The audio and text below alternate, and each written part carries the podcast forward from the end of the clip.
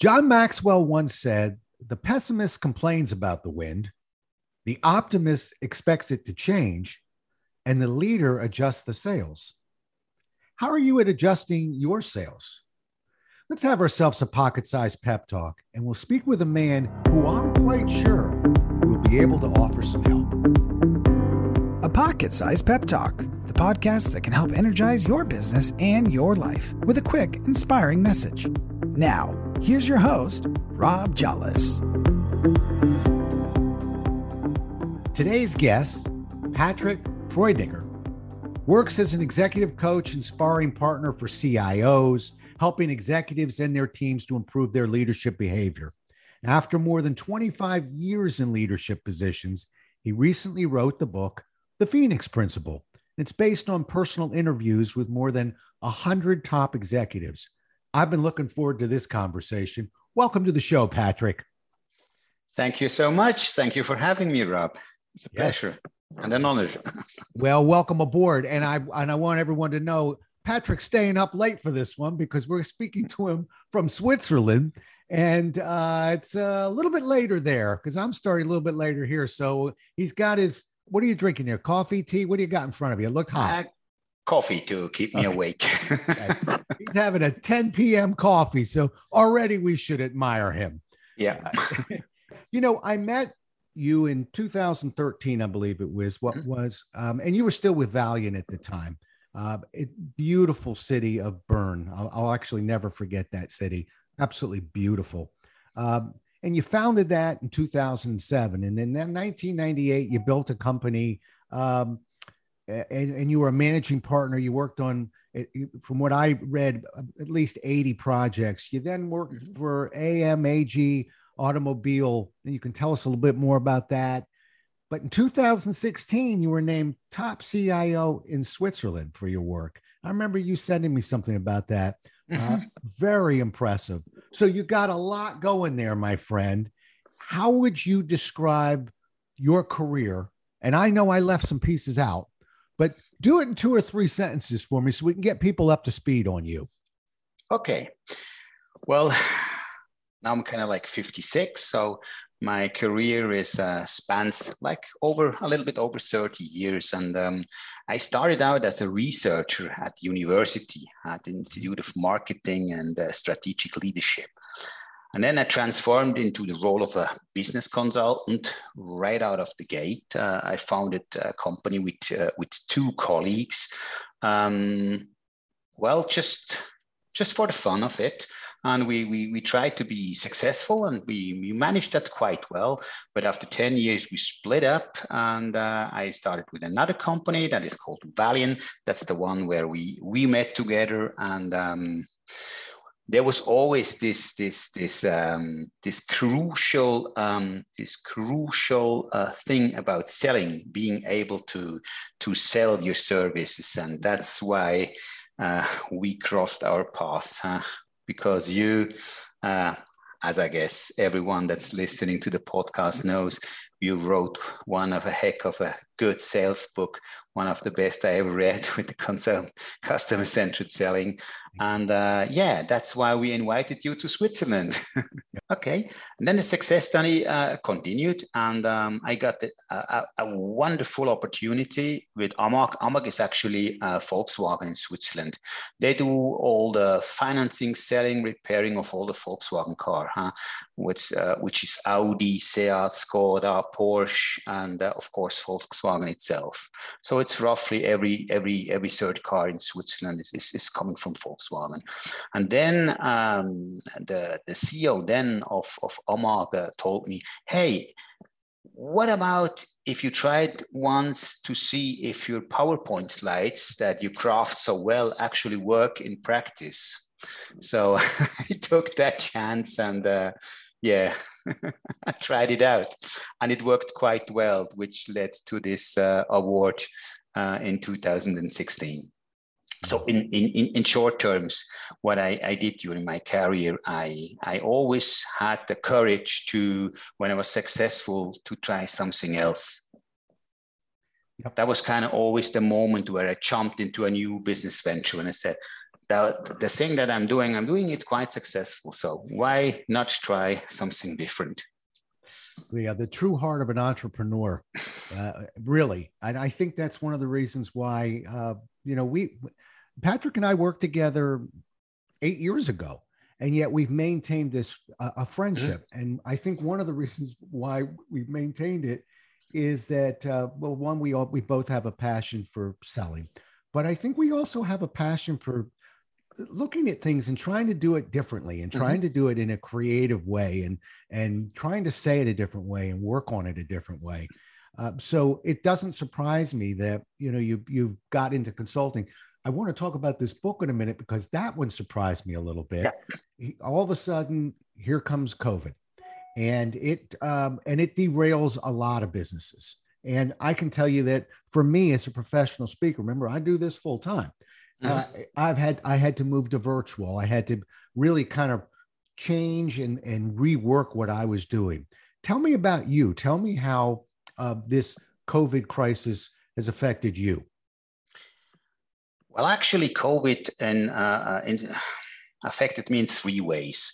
Um, first of all, um, it was a super bad timing to start a new business uh, and, and starting a business which is called behavior-based leadership coaching for executives that was i think the, the, the, baddest timing you can imagine.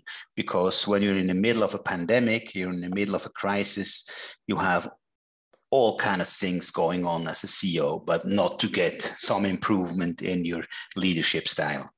Um, so that was tough and um, also, when I when I looked at my I, my uh, financial statement, I said, "Wow, that was like I earned as little as 25 years ago." On the other hand, and that is that is kind of like uh, uh, another story. All the money I made all over these years uh, when I sold companies and everything, I always did uh, something um, which I would call is walk the talk. I was, as you know, uh, working as a CIO, which means I know a lot about tech stuff. And um, so I always invested all my money into tech stuff. So that actually kind of exploded my portfolio during COVID, which means at like 56, I always have kind of like my financial freedom. So um, that that led to the third to the third um, way that affected me, and that was writing the book. Uh, so I actually had the financial freedom to to to start writing this book, and um, that was also something. It wouldn't have it wouldn't have been possible without COVID because you imagine I, I I reached out to all these C-level from big uh, uh, uh, international and Swiss companies to ask them for an interview that lasted at least 60 minutes. And a lot of them said yes. And I never met them before in my life. And we just met in the virtual space, which, which is, at least in Switzerland, would be absolutely uh, uh, unimaginable that that you can meet uh, a C-level for the first time in in just a virtual space. Normally you, you would have to drive up there and um, yeah well meet them in person. So that was that was kind of like fantastic.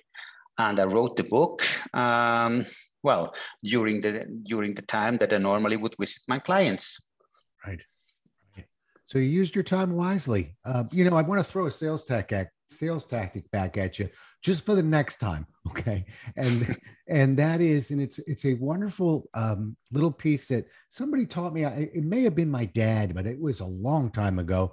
I believe i was still selling life insurance so i had to be in my early 20s but i remember something bad was going on and he said uh, and i said why would i walk in at that point? It's probably the worst time i could walk in.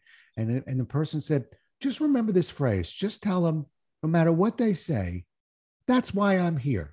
So, mm-hmm. so if they say, yeah. well, but but business is really bad and and we're really not doing much, well, that's why I'm here, and sort of use that as a transition. And if he, he says, uh, if you walk into the next office and they say, we've got more business, we know what to do with, Well, that's why I'm here. And then off you Fantastic. go again. Yeah. So it is. I, I will tell you during the pandemic, for me, with um, a bunch of companies that budgets were cut and we're not really traveling, and the one thing we're not going to be doing is training. Well, that's why I'm here. That's why I wanted to have this conversation. And I actually used that a, a lot over the last year and a half. And it, it, you know, it's tried and true. I, I learned it, you know, 40 years ago and uh, it still works nicely. But ju- so factor that one out. That's, that's today's lesson from, uh, I should have tucked that one in eight years ago for you. But all right, let's, let's, let's stay on that book now. All right. So I mentor a lot of authors and, um, I, I I liked your story about this book and this, this timing because a lot of times when people ask me, "Gee, when do you know?" and I say, "You know, a book tends to find you. You don't find the book," and and that's what I think is sort of happened. So tell me about. I know that you found the time to write the book. Give me in the in your gut, in your heart, why you wrote the book, because I know it's a leadership book. So tell me about that.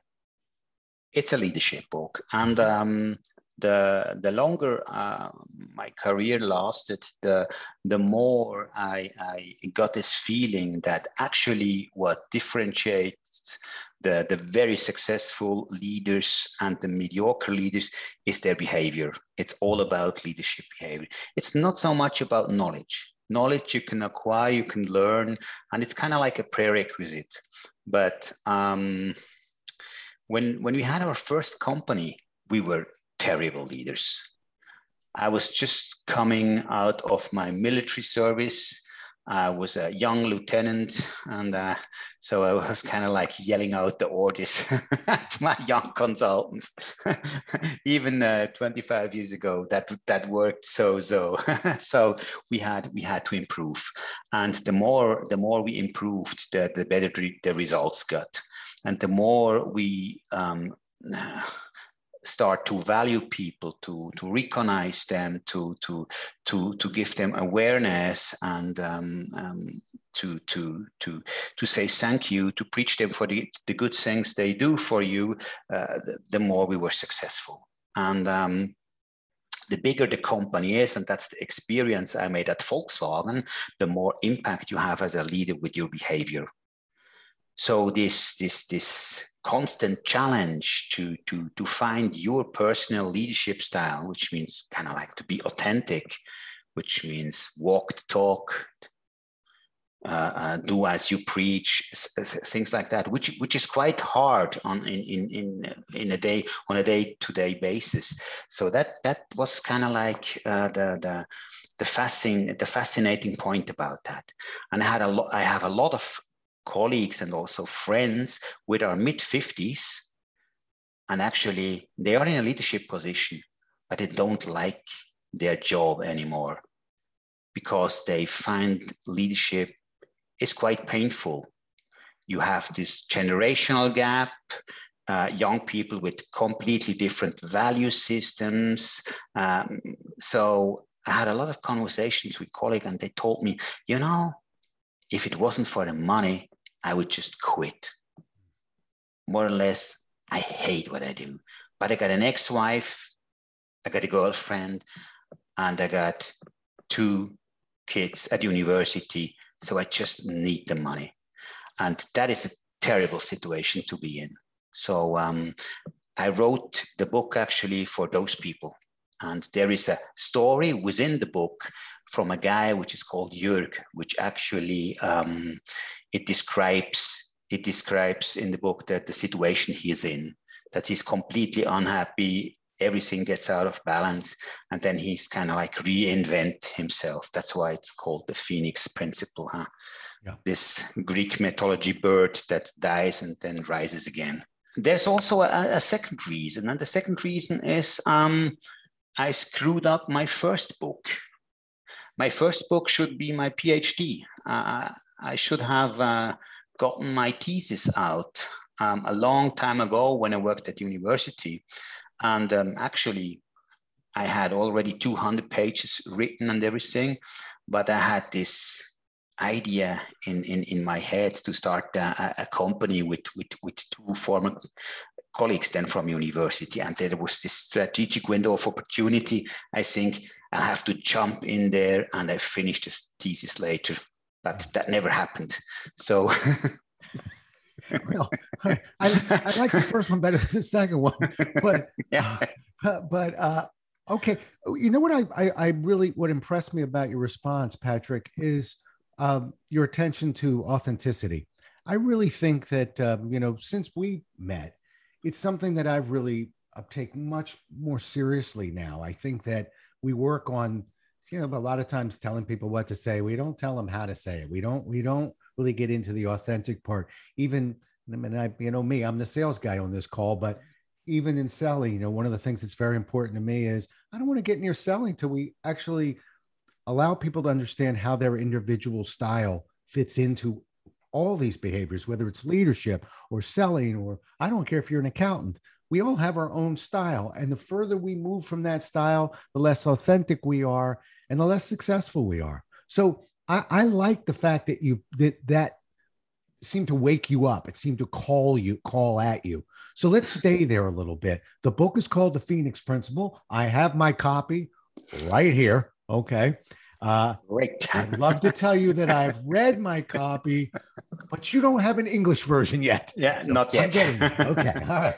But uh, it's, uh, it's my very, it's my favorite book I haven't read yet but I got the author with me today, so I get to hear about it. So um, we got a hint from this one person who sort of inspired. But but tell me, you know, in in a minute or, or two or less, get, this is your elevator pitch.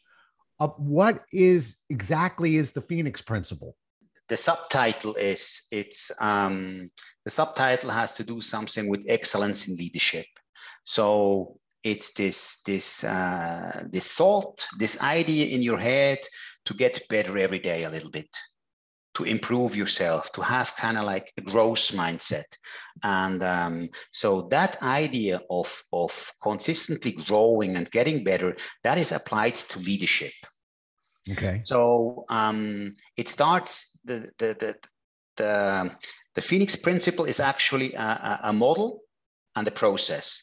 When we start with the model it's a model that consists of of, of 10 elements and um, five of those elements uh, describe the roles that you have as a leader. Always with the objective to be as authentic as you can. So you have the, the, the role of um, developing your employees. That's one role you have as a leader to, to think about their uh, personal careers and to help them develop, find out their strengths, their superpowers, and um, try to, to, to, to, to help them to move along. Then you have a, a second role, and the second role is all about uh, supporting supporting your teams. So this role leader as a facilitator, where you help your teams achieve their, their goals, their objectives. Um, mainly that you use your position to, to, to help them to move obstacles and uh, to facilitate the, the way for them. And then you have a, a, a, third role as a leader, and that's the, the, the role to, to align the organization to, to different market settings or different uh, strategy settings. Sometimes you have to downsize, some to, sometimes you have to build up, you have to realign the organization. You have this uh, uh, all uh, this hype about agility to be agile as an organization. That's that's this kind of role huh? right. to, to, to, to make the to make the organization that it can in, in a way that it can adapt easy to to to change and the fourth role is the role as a visionary huh? I mean, looking uh, to the US, you have some fantastic uh, visionaries, huh? thinking of Elon Musk, thinking of uh, Steve Jobs, and, and, and, and, and those, those super visionary people with a bold vision to, to dance the universe, to, to, to, yeah, to make real difference. And also on a small scale, you have this, you have to, to fill out this role to to um, to energize people, to to give them a reason to to to um, to come early in the morning to the office full of energy. that's what you're doing when you're creating a, a vision that is appealing to, right. to your employees. So we have those, you have those four roles, and then you have this um, core competence of communication. Huh? Those roles, you lift them out by communicating. So you have to be a good communicator as a leader. Right. So you can try to define that in, in, in, in, in, in the way that you say, okay, how am I authentic in those four roles and how I'm authentic when I communicate? And if you see that there is a gap to where you want to be and where you are, then you have the five other elements, which um, uh, consists of um, going inside your head and starting to reflect yourself to look if there are if you have a belief system that limits you if you have values that uh, um, that creates conflict if you have an attitude problem. Uh, for some people the, the glass is always half empty. Right. And for other ones it's always half full. So you have to challenge yourself and also um, core experiences you made during your career that also has a big impact and um, what I show with these elements is that you can actually reinvent yourself. Mm-hmm. You have um, this method uh, from Anthony Robbins, which is, uh, I don't know, it's in English, it's called neuroassociative uh, conditioning, huh? something like that, where you can actually um, um give you a new set of rules in your head so we work in a different way uh, on a new operating system. And then, of course, um, when it changes your habits, that's the last element, your habits, then you, you, live out your roles in a different way. So then you have a process, uh, like the, like a little bit. I'm a process guy, as as as you are, Rob. So there's a, a five-step process how you reinvent yourself Okay, now I'm going to want to hear about that process. And by the way, I was taking notes while you're talking, going, there better be a process here. I better, I better find a process out of this man. So I'm going to want to hear about that. I did want to just share with you that, you know, when I was uh, 11 years old, my dad uh, was our scoutmaster, and he was really one of the greatest leaders I ever I ever saw. But this little troop of seven boys became 120 boys within two years. But we he actually made a patch and, and that we wore on our Boy Scout uniforms. I, I don't know how we did it. I, I didn't think we were allowed to make our own patches, but we did. It went on our shoulder and it it uh, it said, "Don't go on and do it. Come on, let's do it." And it was a, it was a shout out to a leadership principle that that he was in, imparting on 11, 12, 13 year old boys. And uh, I remember being very, you know, seeing other people look at that patch and, and we lived that patch. Uh, and so everybody was, in a sense, being trained as leaders. But um, so to me, hearing you break that down is not only impresses me, but uh, you know, and I'm I'm going to insert one of my own words. It's it's I I like the fact without using the word, and you can tell me, Rob, not really, I, you got that one wrong, but it sounds like there's an element of inspiration in there that a leader, listen, we're going to get you to go from point A to point B, but my job is to inspire that move. Um, and I, if you think about it, it's almost the litmus test for leadership leaders. Who are you, who are your bad managers? I'm not naming any names. I only had one, but I can tell you mm-hmm. right now, not an inspirational person. Okay. We there was no come on, let's do it. It was get over there and get it done. And, you know, uh, so I like that part that you know what I'm hearing you um, within that that there's a, an element of inspiration. Did I get that right? Yeah, you got that right. And you see, uh, what is fantastic about uh, this job of, of, of coaching people in leadership behavior is the story you just mentioned from your dad, which is a yeah. super nice story. It's 50 years ago, yeah. and you still have it as a core experience in your heart. Yes. And it, it it's it's it, you can still use it as a as a, as something that inspires you. Yeah. Half a century later, that's that's the power of good leadership. Yeah. Huh? So really uh, yeah. Yeah. I wish you hadn't outed the 50 years, but yes, it's been a while. yeah. All right. Uh, you were go- now going to get into the process side of this uh, Mhm. uh, Phoenix principle. So let's let's hear you. This this is the the trick for for you on a podcast. Let's hear that process and see if you can get that out to us in a couple in a minute or two. Okay. Okay. So floor is yours. I'll give it a shot. Okay. So the, the first step is actually that you develop your personal uh, uh, leadership style. You take those different roles and you, you you think about the core activities in those roles and how how you want to how you want to fulfill them, being authentic with your personality. Then the second step is you have to look in the mirror and you have to see the person that looks back, which means you do uh, the best way to do it is a 360 leadership assessment Mhm. so that you ask your boss, your peers, your employees, maybe your colleagues, your friends, your wife, or your husband, whatever, and ask them for feedback. so often when we seek feedback, um, people who are either untrained or don't know think that, oh, you want me to tell you five things that I didn't like, 10 things that I didn't like about what you just did.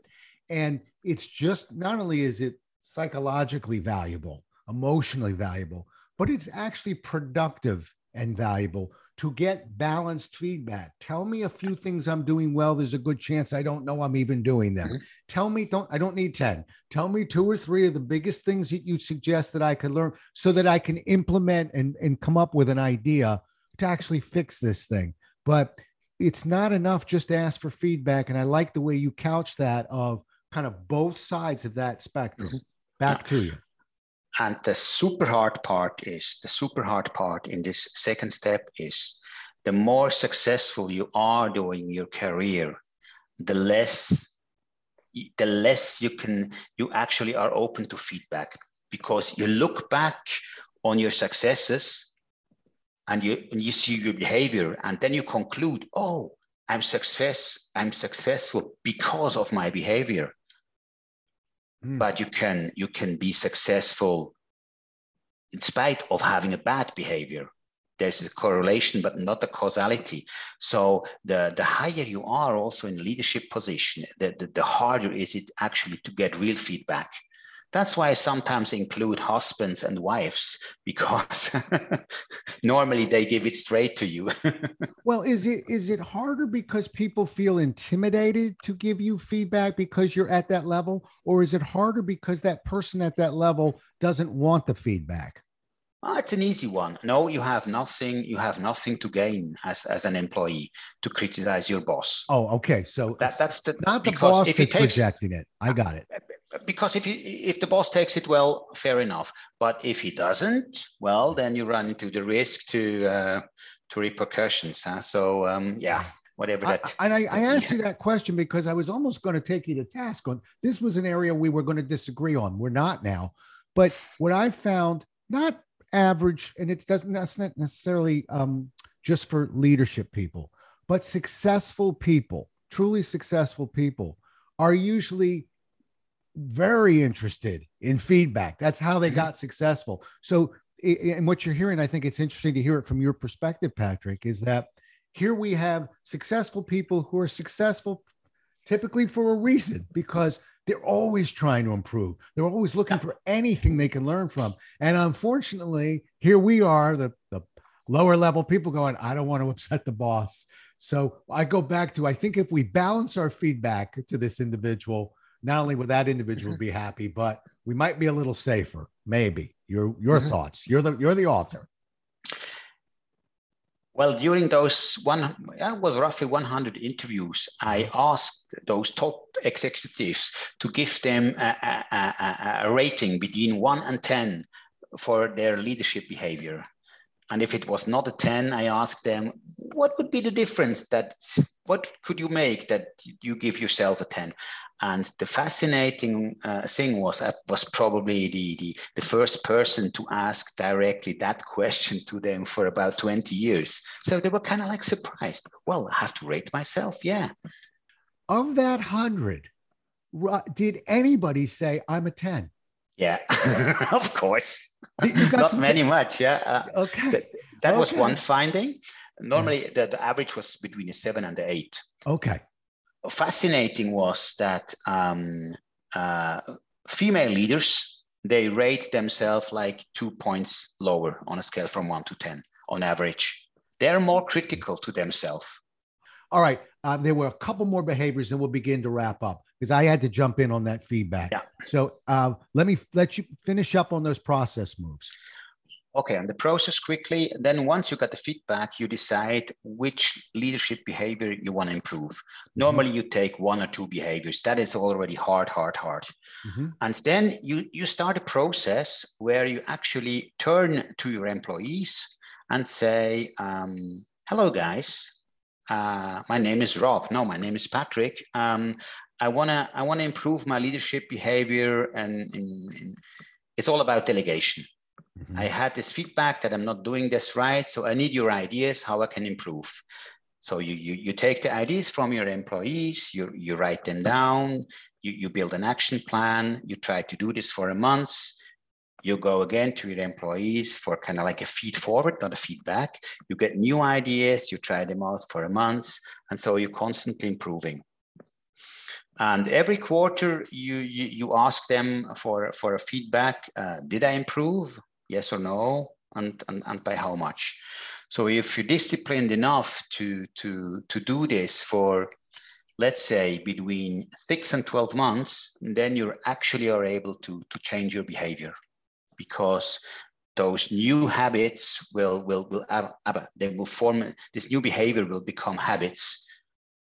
So you can do them unconsciously you know there's we can entertain we can inspire we can motivate people but i love when somebody like you comes forward with a real process and not only lays it out there but then begins to lay into that process uh, the same philosophy meaning i'm really happy that you might enjoy this read. Now how are you going to implement what you just read? And you know what what are your next steps? So I, I think that's cool that that's part of your process yeah, and also in the book you find a bunch of checklists and uh, mm-hmm. kind of everything you need actually to do it. To Good. do it. That's uh, excellent. Yeah. All right. Well, now speaking of feedback, um, the book's been out for how long now? Uh, since mid August. Okay. So what kind of feedback you getting?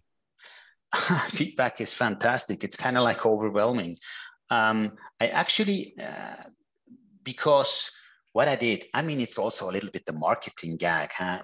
Interviewing 100 top executives because they all get a book and the visit from me for free. but actually, you had already a bunch of them really reading the book yeah. and coming up with a surprising good feedback saying, hey, it's a book about leadership. But actually, it was quite entertaining. The story about Jörg, in some ways I recognize myself. So that is that is fantastic.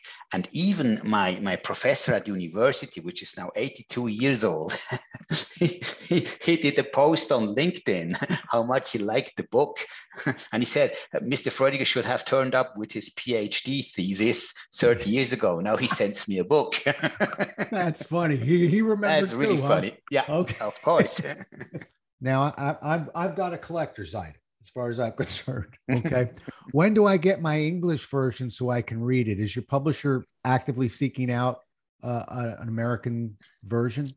My publish, publisher, uh, Wiley, is actually an American company. So I signed a typical American contract. So I think I don't have any intellectual property rights anymore on the book. but um, so no clue. But I think if it sells well, then of course they will do an English version. Good. Uh, and I'll, I'll try and put a good word in for you because Wiley's one of my publishers too. So I know, uh, yeah. I, I, know the people at Wiley. We'll see if we can't get a, an English version going here. Uh, now, last question, because I, I want people to be able to get a hold of you. Um, and so maybe it's not the book, maybe it's consulting, maybe it's coaching. How do they, um, how, how would somebody get a hold of you? Uh, the, the simplest way is to, to, to seek out for me on LinkedIn. Mm-hmm. It's Patrick with CK Freudiger. Hmm? Spell that, that Freudiger. Like, Spell that Freudiger. That's F R E U D I G E R. Good. Freudiger. And, and then they'll find me. And of course, there's also the website uh, www.freudiger.coach uh, where they can find me. And um, also, if they just Google the name, because I, I uh, won this award uh, in, in 2016, there's still a lot of a lot of praise and a lot of pictures out there. So they, they'll stumble over me. That's uh, all right. Yeah you weaseled that award back into the podcast. I'm impressed with you. Wasn't once enough. Do you have to rub it into me? Okay. Yeah. uh, no, that's something to be really proud of. And I do remember we probably hadn't spoken in a year or so, and I got a I got something from LinkedIn on you going, "Hey Rob, take a look." So uh, no. it's something to be very proud of. Yeah just just one thing huh? the idea actually of of using the book as a marketing instrument that was you that planted that in my head huh? Like eight years ago i never forgot about it I just had kind of like as you said the book finds you i had to find the time to do it right but so you can take credit for that one as well and credit i will we'll we'll call this podcast rob jolles and some other guy uh, no, I can't take that much credit. Well, I'm. I, I have to tell you, and I and I hope you understand. I say this from my heart. I'm proud of you. I speak to a lot of people, as you will now, as you're now part of the author club, who are going to tell you, I've got this dream, I want to do it, and I'm mm-hmm. thinking about doing it. And the first thing we're going to do is welcome them with open arms. And then what we're going to do is, figuratively speaking, hand them a shovel and say, there's wanting it. And then there's taking this shovel and digging that hole, putting you know, one word after another, right? And you did it. You did it. You got the book mm-hmm. written. Absolutely. Um, also, I have to say, I'm also a little bit proud of me, but it's kind of like, yeah, well, it's it's it's like with every it was kind of like also a little bit COVID, huh? With every crisis, uh, when you look at it with the right attitude, you something positive comes out of it and that's a great attitude to have. And uh, you know, I'm looking at uh, my adopted dog right behind me. Um, you know, the shelters here in the in the U.S. are are doing very well now. There's a mm-hmm. lot of dogs and cats, strays got mm-hmm. adopted during the pandemic. So there's been there's always there are different stories, and and one story that I think is really beautiful about you is you took that opportunity and said, okay, so this part of the business is going that way I'm going to yeah. I'm going to pursue this part of the dream. I, I think it'd be a shame if we couldn't. We none of us didn't know what was the duration of this and how. But if we could all go back, it would have been a nice time to uh, mm-hmm. to do something like that. Uh, I, I, you read you read my blue articles from time to time.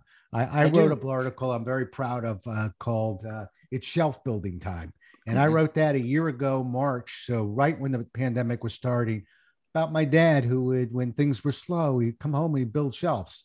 Yeah. And uh, and it got his mind going and it got him off of what was mm-hmm. going there and made him more productive. And then he was ready to attack uh, the world again. So I think that was your shelf building. You got yourself a book. Absolutely. And uh, congratulations to you. I've had, um, it's been a thrill just talking to you again because we've exchanged LinkedIn's here and there, but we really haven't gotten on screen. Mm-hmm. So I'm thrilled to have caught up with you. And I hope my audience is is as happy as I am in terms of just hearing from an old friend who did good. You did good, Patrick. You're you're you're in the club, my man. Now I don't want to. Yep. I got to tell you, one guy told me one time. He said, uh, "When you write a book, you're an author. When you write two, you're a writer." So, so uh, the Writer Club is right around the corner for you, but we'll we'll hold a seat for you. anyway, thank you so much for being on the show. Been an absolute pleasure. And well, the pressure is absolutely mine. It was yeah. fantastic uh, opportunity huh, for me, even it's a little bit late in the evening, um, but still fantastic. Thank you so much, Rob. I'm really very grateful. Huh? Well, I'm grateful to have you as a friend. And I'm grateful for that cup of coffee because you sounded like uh, it was right in the middle of the day there. You did great. Folks, we'll do Thank it again. And we'll we'll keep working and bringing you some great content like what you heard with Patrick. And, and stay safe, everybody. Thanks so much for listening. If you enjoyed today's show, please rate and recommend it on iTunes, Overcast, or wherever you get your podcasts. You can also get more information on this show and Rob at jolles.com.